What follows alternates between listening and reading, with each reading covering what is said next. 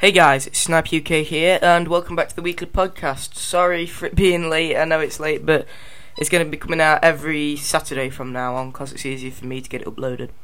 So, um, the big thing about this is we're up on iTunes now. I don't know if it's working yet, but it's been accepted to iTunes, the podcast.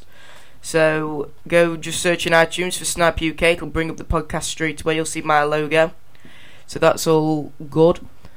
Um, and also, the Snipr UK website has passed its full checks and now it's fully up and running. I've said it was up and running before, but the um, hosting provider people have to run checks on it, seeing how many uh, views and that it gets a day, how many hits a day.